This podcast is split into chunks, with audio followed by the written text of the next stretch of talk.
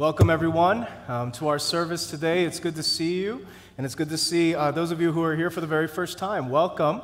We're so glad that you could be here, and those of you who are worshiping on Zoom and on YouTube, I hope that you've had a great time of Spirit-filled worship as we have here. We just want to bless you this morning and the Sabbath. Before we read today's scripture, which is in James, we're in the book of James together in this season. I want to ask you all who are here, have you ever heard of a purple cow?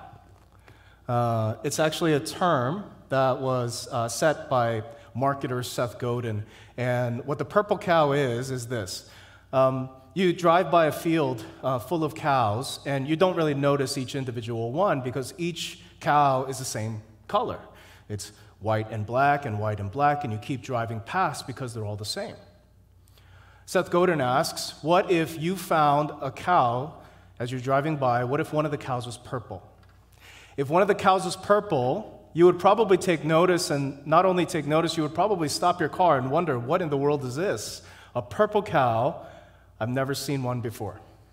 You know, Mosaic, our mission together as a church, our purpose together as a church is to reach and embrace and disciple men and women in the gospel. That's what we desire to do together.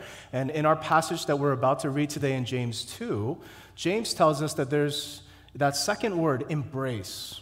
There's actually a kind of embrace that not only exists in the church, but there's also an embrace that exists in the world. You know, people in the world embrace one another. But he says that that kind of embrace is an embrace that is set by what he calls partiality. Partiality. And that might be a word that you're familiar with, not familiar with, but it means that you're partial to one kind of person and partial against another kind of person. In essence, it's favoritism. And so James says that, well, if you look at the world, there is embrace in the world too. It's just that their embrace is set up in favoritism, in partiality. But inside of the church, there is a special kind of embrace that exists inside of the church. It's gospel embrace. And so we don't pick and choose people depending on our preferences, and we don't pick and choose people to enter into our lives depending on how they benefit us. But there's a purple cow community in the world that God has put so that people stop and say, what is this? You see, there's embrace all over the world, in the world, but there's a special kind of embrace in the church that should make people stop and wonder, what in the world is this? And he says that's gospel embrace, a kind of embrace that is not partial, a kind of embrace that doesn't exclude people and include others on the way they look or where they're from, but it's an embrace that is set up by the gospel. And so that's actually the passage that we're going to look at. Sorry, my mic is being all weird today. And so if you would turn in your Bibles to James 2, we're going to take a look at the passage here in James 2, and we're going to look at the first 13 verses. So please give your attention to the reading of God's holy word. James writes, "My brothers, show no partiality as you hold the faith in our Lord Jesus Christ, the Lord of glory. For if a man wearing a gold ring and fine clothing comes into your assembly, and a poor man in shabby clothing also comes in, and if you pay attention to the one who wears the fine clothing and say, 'You sit here in a good place,' while you say to the poor man, 'You stand over there,' or 'Sit down at my feet,' have you not then made distinctions among yourselves and have become judges with evil thoughts? Listen, my beloved brothers, has not God chosen those who are poor in the world to be rich in faith and heirs of the kingdom which he has promised to those who love him? But you have dishonored the poor man. Are not the rich the ones who oppress you and the ones who drag you into court? Are they not the ones who blaspheme the honorable name by which you were called? If you really fulfill the royal law according to Scripture, you shall love your neighbor as yourself. You're doing well. But if you show partiality, you are committing sin and are convicted by the law as transgressors. For whoever keeps the whole law but fails in one point has become accountable for all of it. For he who said, 'Do not commit adultery,' also said, 'Do not murder.' If you do not commit adultery but do murder, you have become a transgressor of the law. So speak and So act as those who are to be judged under the law of liberty. For judgment is without mercy to the one who has shown no mercy. Mercy triumphs over judgment. This is the word of the Lord. He talks about a Purple Cow community in the world, and the Purple Cow community in the world is a kind of community that shows a gospel embrace, a kind of embrace that you don't find in the world, that is not partial to one person or another. It's gospel embrace, and that's what he's calling us here to have at Mosaic in our community. But in order for us to be that kind of community, for us to be that kind of Purple Cow community, what needs to happen is we need to expose the partiality that's in our hearts, and we need to destroy it. That's what James wants to do here in this passage. He wants to expose the partiality that remains in the church. It shouldn't be there, but it is there. He wants to expose it, and then he wants to destroy it by the only thing that actually destroys partiality, and that's the gospel of Jesus Christ. That's what we're going to look at today. We're going to look at exposing the partiality that's in our hearts. Why are we so partial? And why does that ruin this unique community that God has made in the gospel? And then how do we destroy it? And so, brothers and sisters, let's bow our heads and ask God for help as we go into his word. Father, we come to your word, and when we come to your word, it exposes us. We feel shame when we're exposed. We feel bad. But Lord, Father, we pray, won't you speak in such a way that does expose us, but also covers us by the light of your word and gospel. And so today, Lord, we want to come and we want to be changed. We ask you humbly, won't you change us? So we make ourselves available, but we need your spirit because we can't do it ourselves.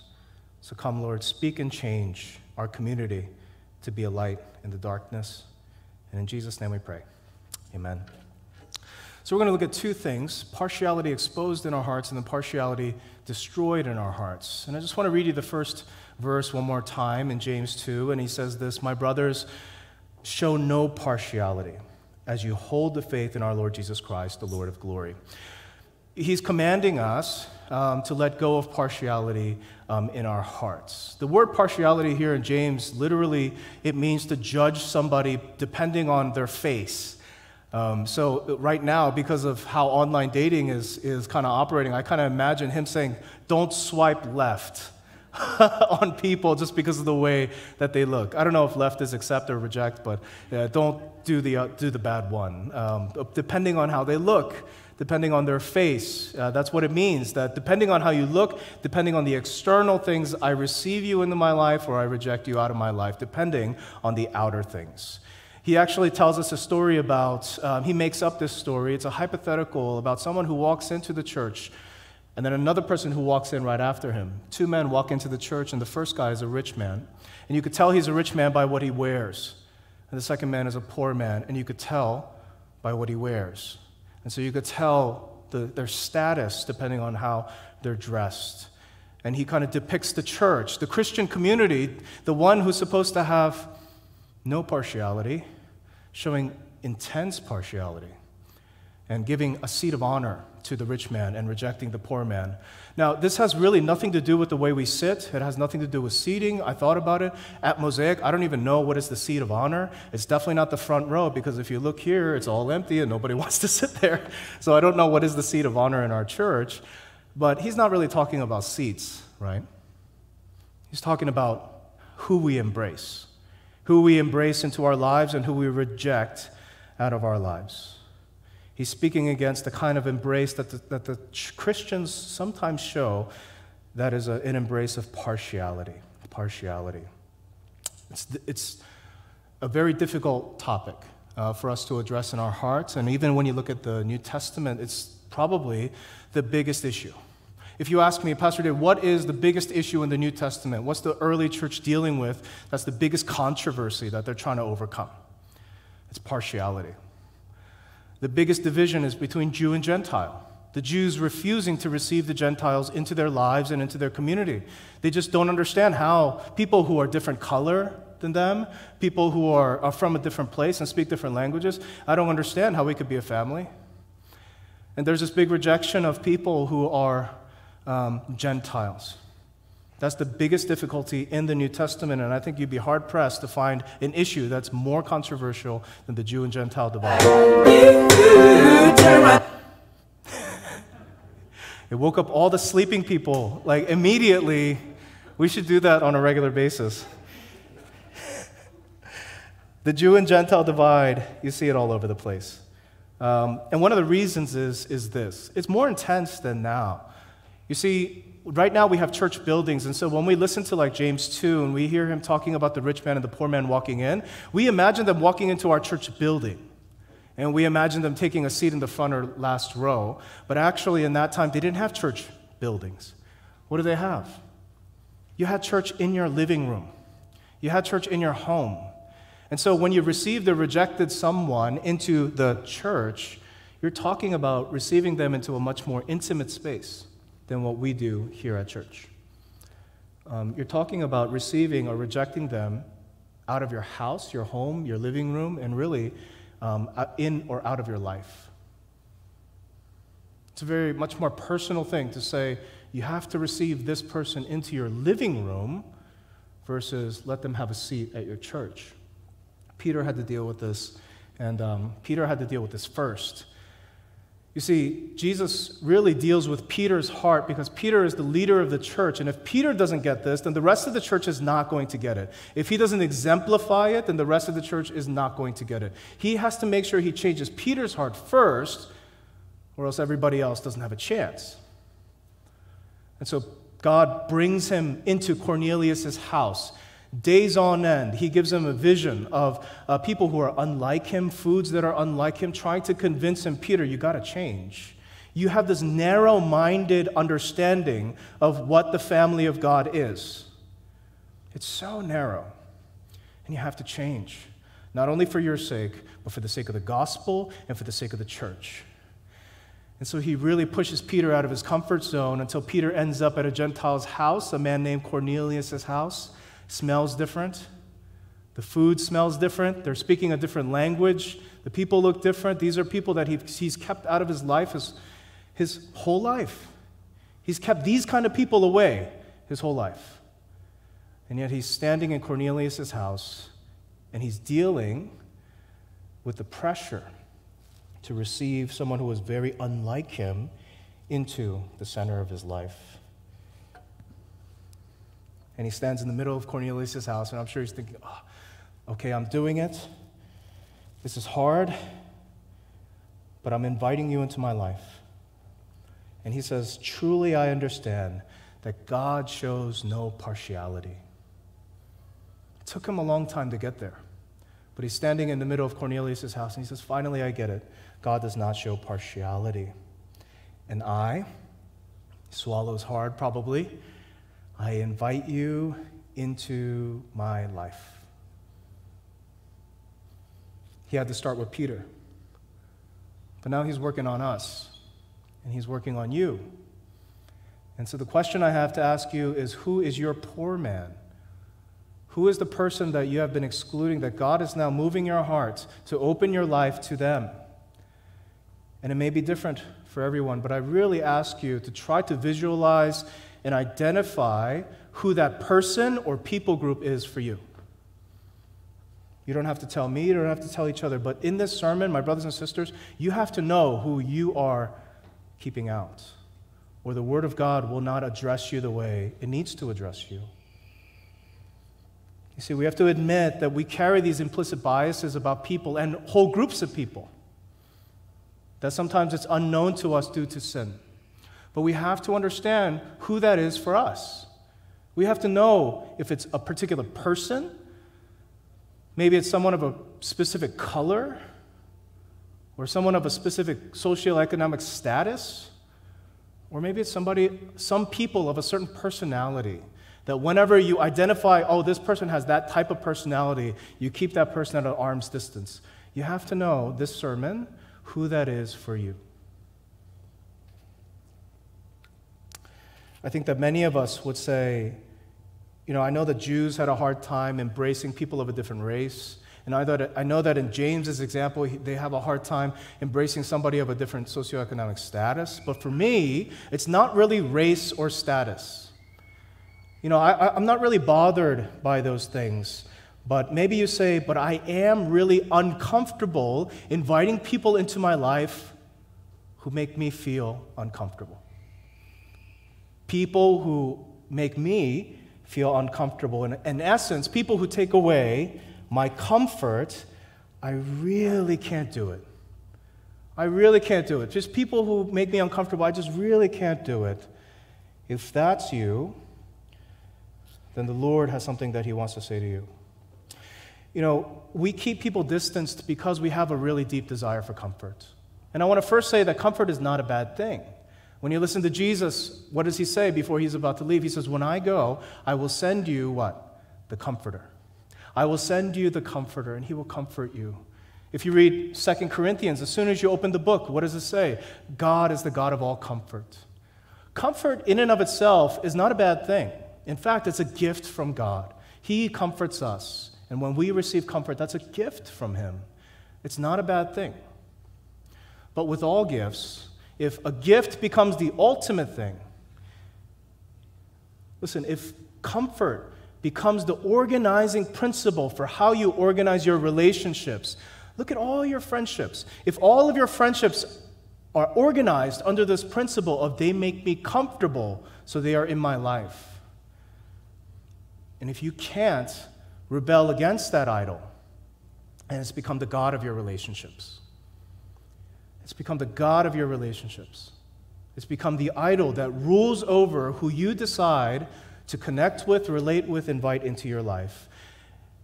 And the tough thing about that is this, and I believe that this is one word that the Lord has given me to prophetically bring to our congregation today. If you have no space for uncomfortable people in your life, you don't have space for Jesus in your life. That's a tough reality. If you're unwilling to invite uncomfortable people into your life, you cannot follow Jesus, because He Himself will make you uncomfortable, and He will lead you to very uncomfortable people. It's very difficult to be missional when comfort is your idol. You'll either embrace comfort or you'll abandon the mission of Jesus Christ. He says, pick up the cross and follow me. If comfort is your idol, it'll be very, very difficult. Is comfort the organizing principle for all of the relationships in your life? Do you invite people into your life that make you feel uncomfortable because there's a higher purpose than comfort? You have something that is more organizing and more foundational than comfort in your life. And therefore, you have uncomfortable people in your life. Because the Lord has called you to be salt and light. If not, then comfort is the God of your relationships. And the hard word I think that He has given me to deliver today is this. Comfort, my brothers and sisters, comfort is either going to gobble up Jesus' mission in your life, or Jesus' mission in your life will gobble up your comfort. He's not going to let us choose a middle way.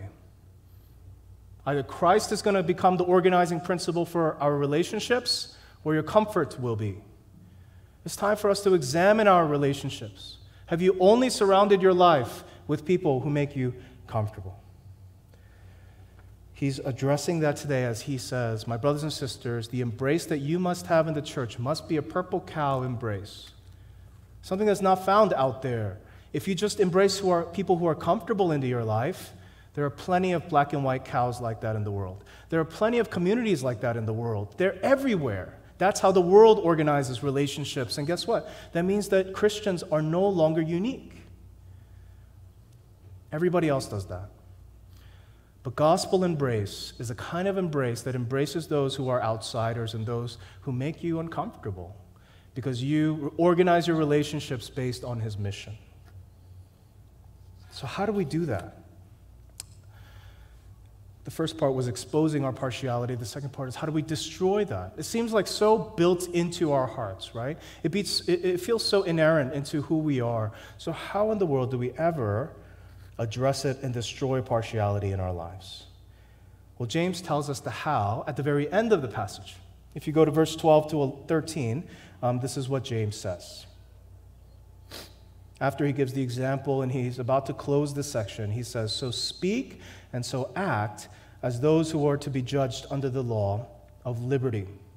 For judgment is without mercy to the one who has shown no mercy. Mercy triumphs over judgment." Mercy triumphs over judgment. First, he says, speak and act as if you're living under the law of liberty. Speak and act, it's kind of a way of saying live, right? The way you live. Live under the law of liberty. What is the law of liberty? It's the gospel. So it's another way of saying this is how you defeat partiality. You have to live under the gospel. What does that mean? First, he says, well, it's not judgment. It's not judgment.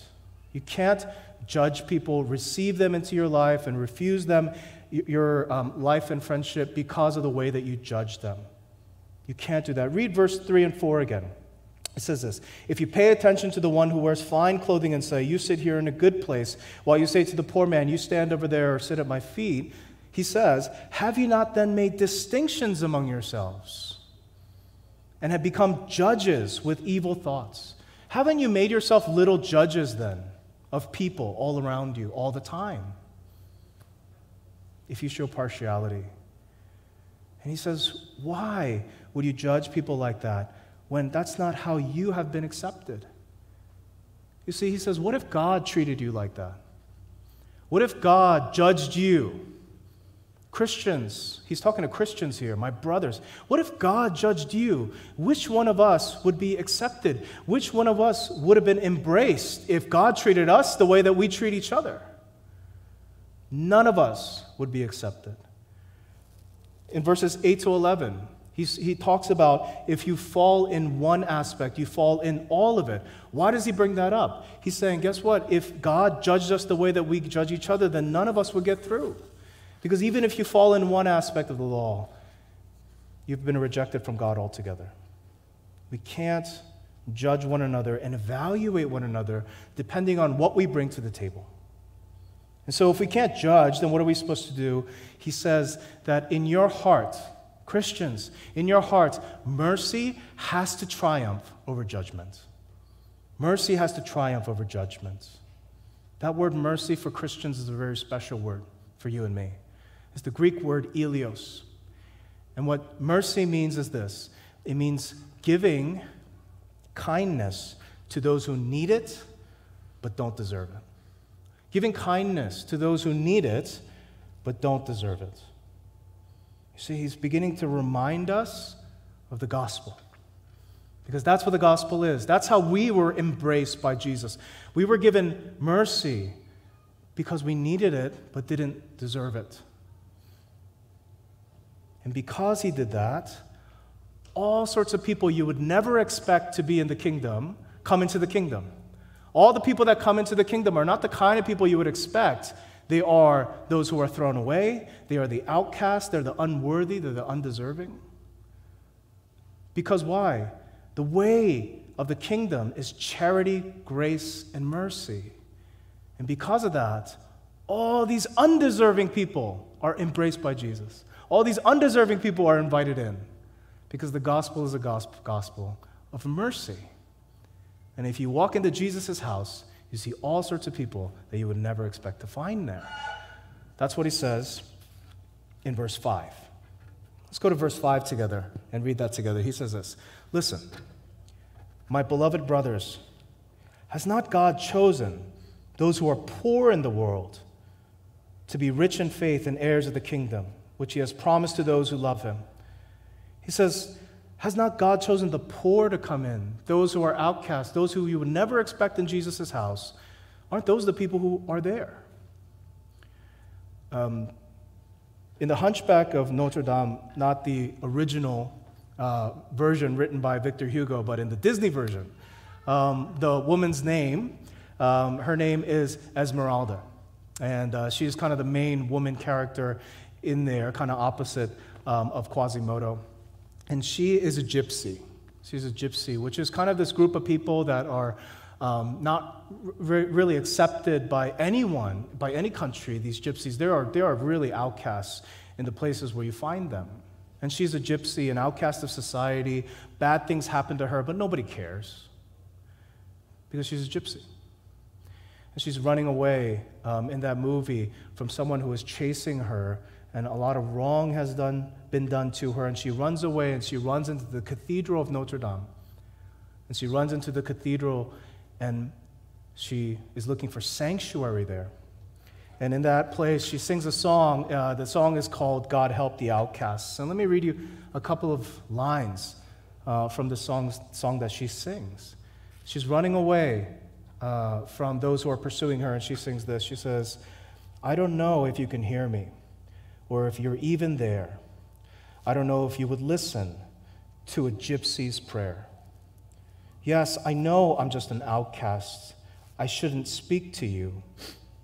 Still, I see your face and wonder, were you once an outcast too? God, help the outcasts hungry from birth. Show them the mercy they don't find on earth. God, help my people. We look to you still.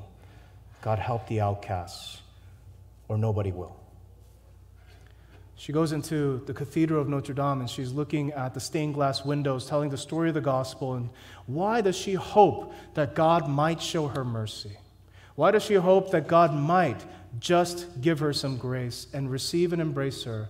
Because she looks at the stained glass windows, and she sees the gospel story.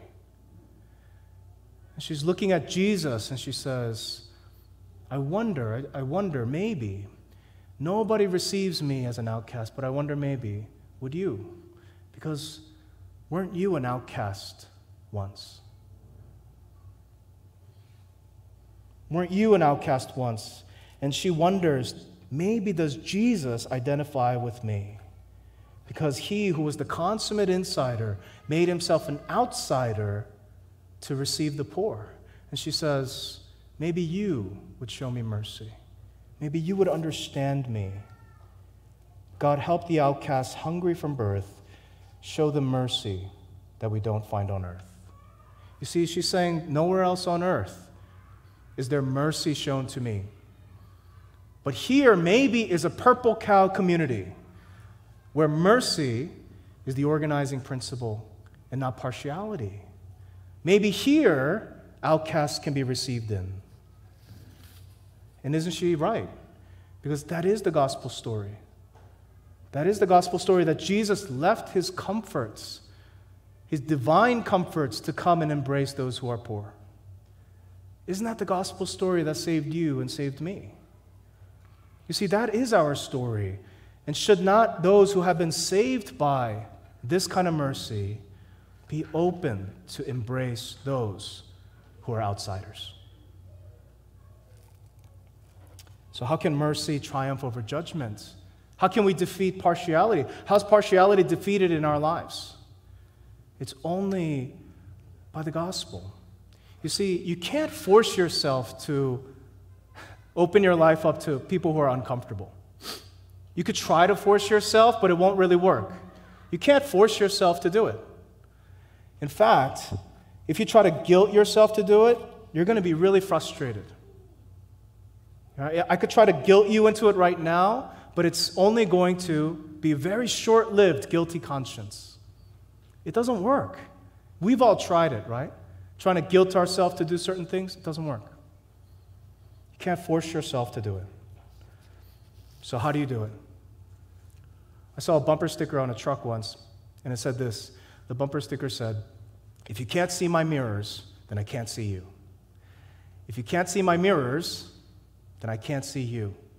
Trucks have these blind spots, and if you can't see the mirror, then the truck driver can't see you. James is saying that here in this passage. You can't force yourself to include outsiders into your life. You can't force yourself to include uncomfortable people in your life. If you don't see the gospel, then you'll never see them.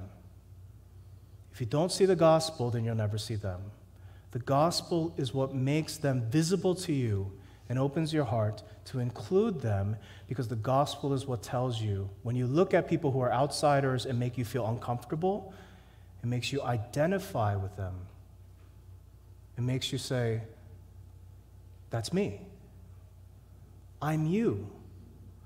But Jesus Christ, he received me when I was not deserving, but needed a relationship with him. If you can't see the gospel, then you'll never see them. And you'll always organize your relationships on partiality. But if you see the gospel, then you will see them. And you'll identify and understand what it means to have mercy triumph over judgment in your life. The Lord has called us to be a purple cow community in this world. The only way to do it is to stare at the gospel. And in that, he'll change us to be the kind of community that outsiders need. Let's go to him in prayer before we come to the table together.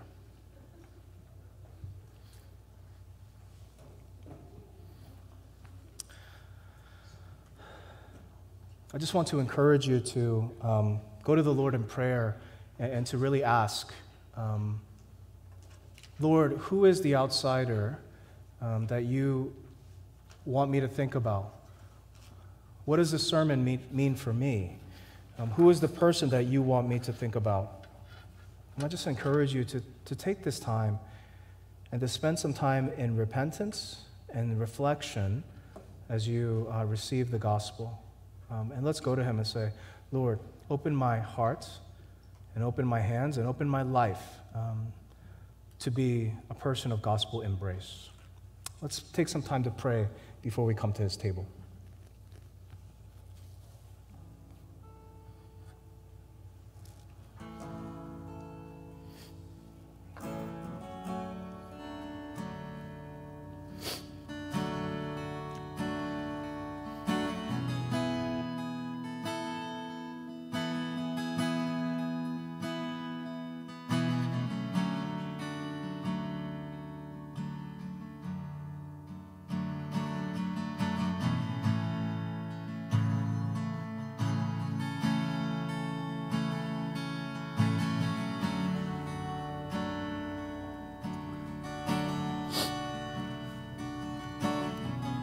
Lord, as we come to the table, once you take the gospel message that you have just preached to us, and once you press it on our hearts. In Jesus' name we pray. Amen. If you're at home and you're joining us, please go get your communion elements. And we're all going to take communion together. If you're here in person, please get the communion elements that were on your seats. It's easier if you take out the wafer first, and then you open up the cup. It makes it a little bit easier. But today we're all going to come take communion together. It's a time and a gift from the Lord, and this is why.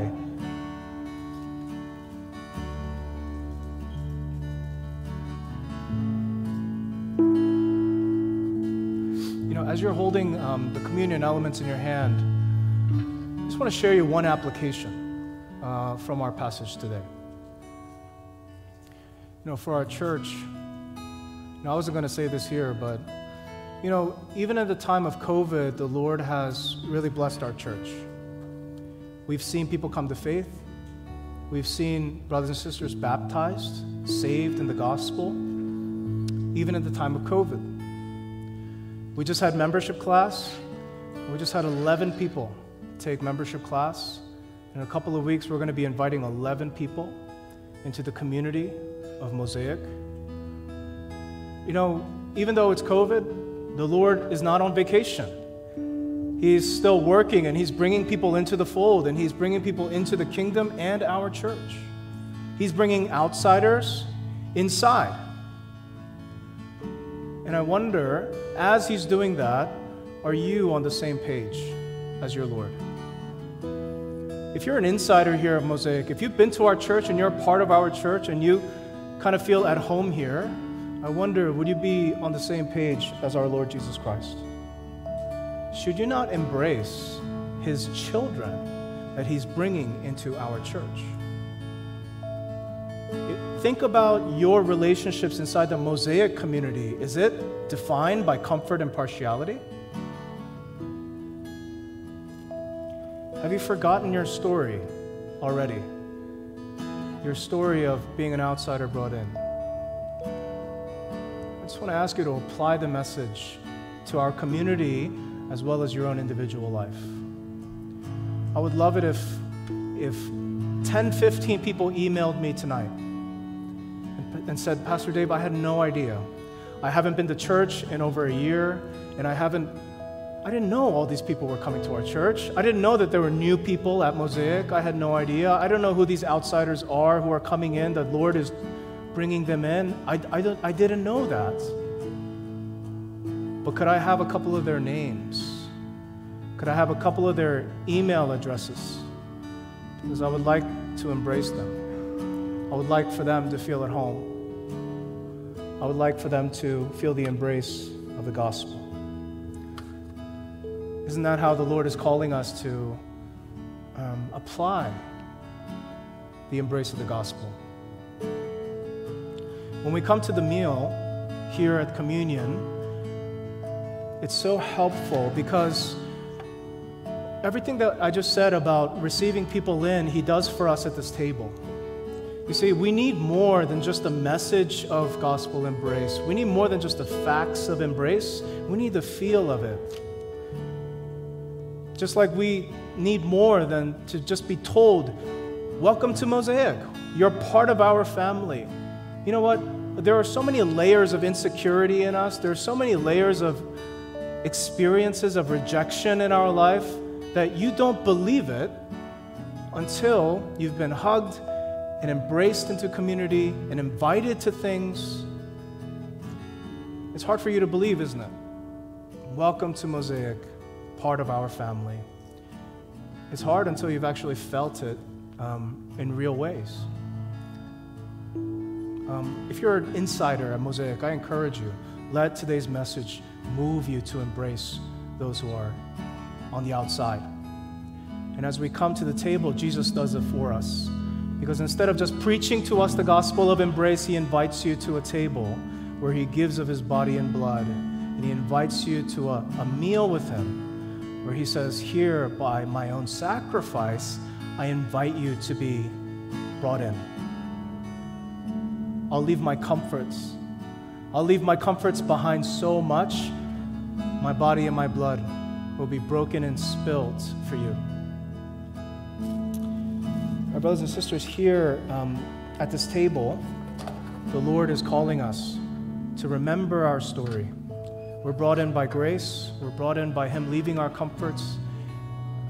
If you've forgotten your story and you haven't included people in your life, the communion, it won't let you forget for very long, because He reminds us how we were brought in.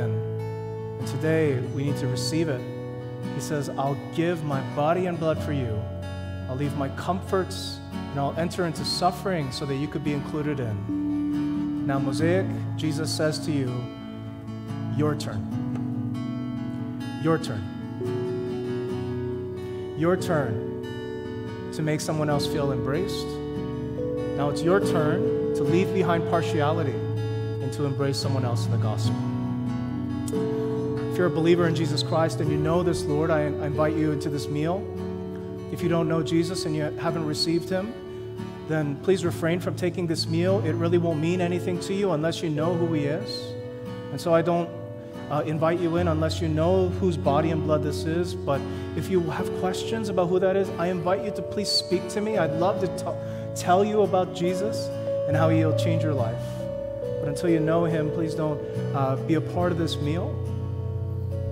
Also, another group of people I want to address is if you don't want grace, if you don't want the gospel of embrace, and you don't want to leave behind your sin, and you don't want to turn to Jesus, but you just want to keep living in sin, this meal is not for you. If your heart doesn't want to turn from sin to Christ, if you don't want to turn toward Him, then don't take up this meal, because this is an offer of grace, embrace to you. But if you want to do that, if you want to leave behind partiality and you want to turn towards gospel embrace, this is the meal for you.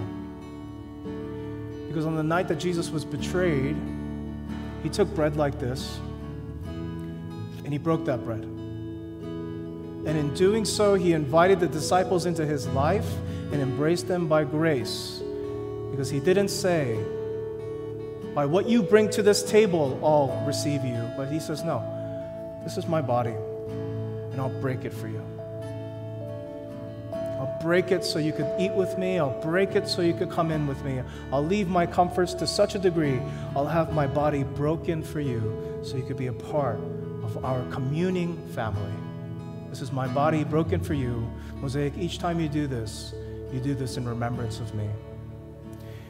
In the same way, he took the cup at the end of the meal and he said, this is the cup of the new covenant in my blood. I promise I'll spill out my blood so that you and I, we could be together. I promise. That's what the word covenant means. It's my promise to you. In my blood, I'll sign it with my blood that you and I will be together. You don't have to pay anything. I'll pay it with my blood. It's the cup of the new covenant in my blood.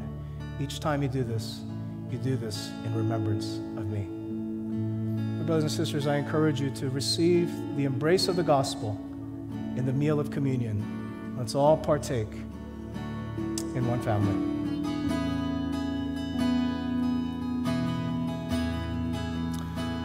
Let's all rise, and right before we respond, let me just pray as we rise to respond in praise. Father, we thank you for the gospel of embrace. In the gospel of embrace, our lives are changed, and I pray that you would change our lives now to be a Purple Cow community in this world. Everybody else receives people and embraces people depending on preferences, depending on partiality, but I pray that this meal, this gospel, would change us so that we would be different community as we go out into the world. God, give mercy to us so that we could give mercy to others who are outcast in our life. In Jesus' name we pray. Amen. Let's all rise and let's respond to him in faith.